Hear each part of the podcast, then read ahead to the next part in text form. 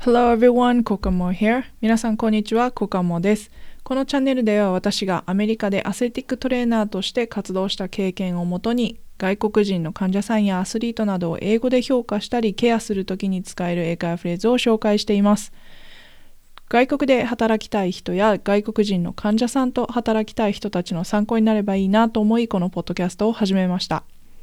すでに外国人のアスリートや患者さんと働いているけど英語に自信がないんですという方はぜひこのポッドキャストを使ってみてください。実際の評価の中で使えるフレーズを紹介していきますので、英語に気を取られずに評価やトリートメント自体に集中できるようになると思います。このポッドキャストを聞きながら聞こえてくるフレーズを実際に発音して練習してみてください。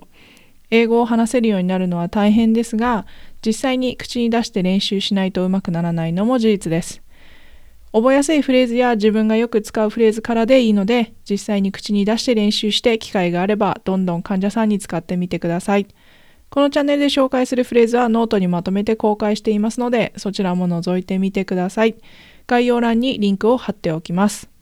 I'm a BOC certified athletic trainer currently working in Japan. My goal is to help athletic trainers and all the therapists who want to work overseas or with English speaking patients.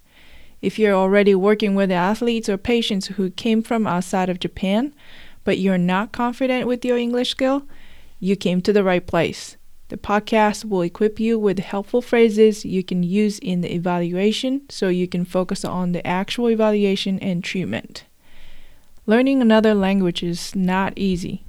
but the only way to improve your English speaking skill is to speak English.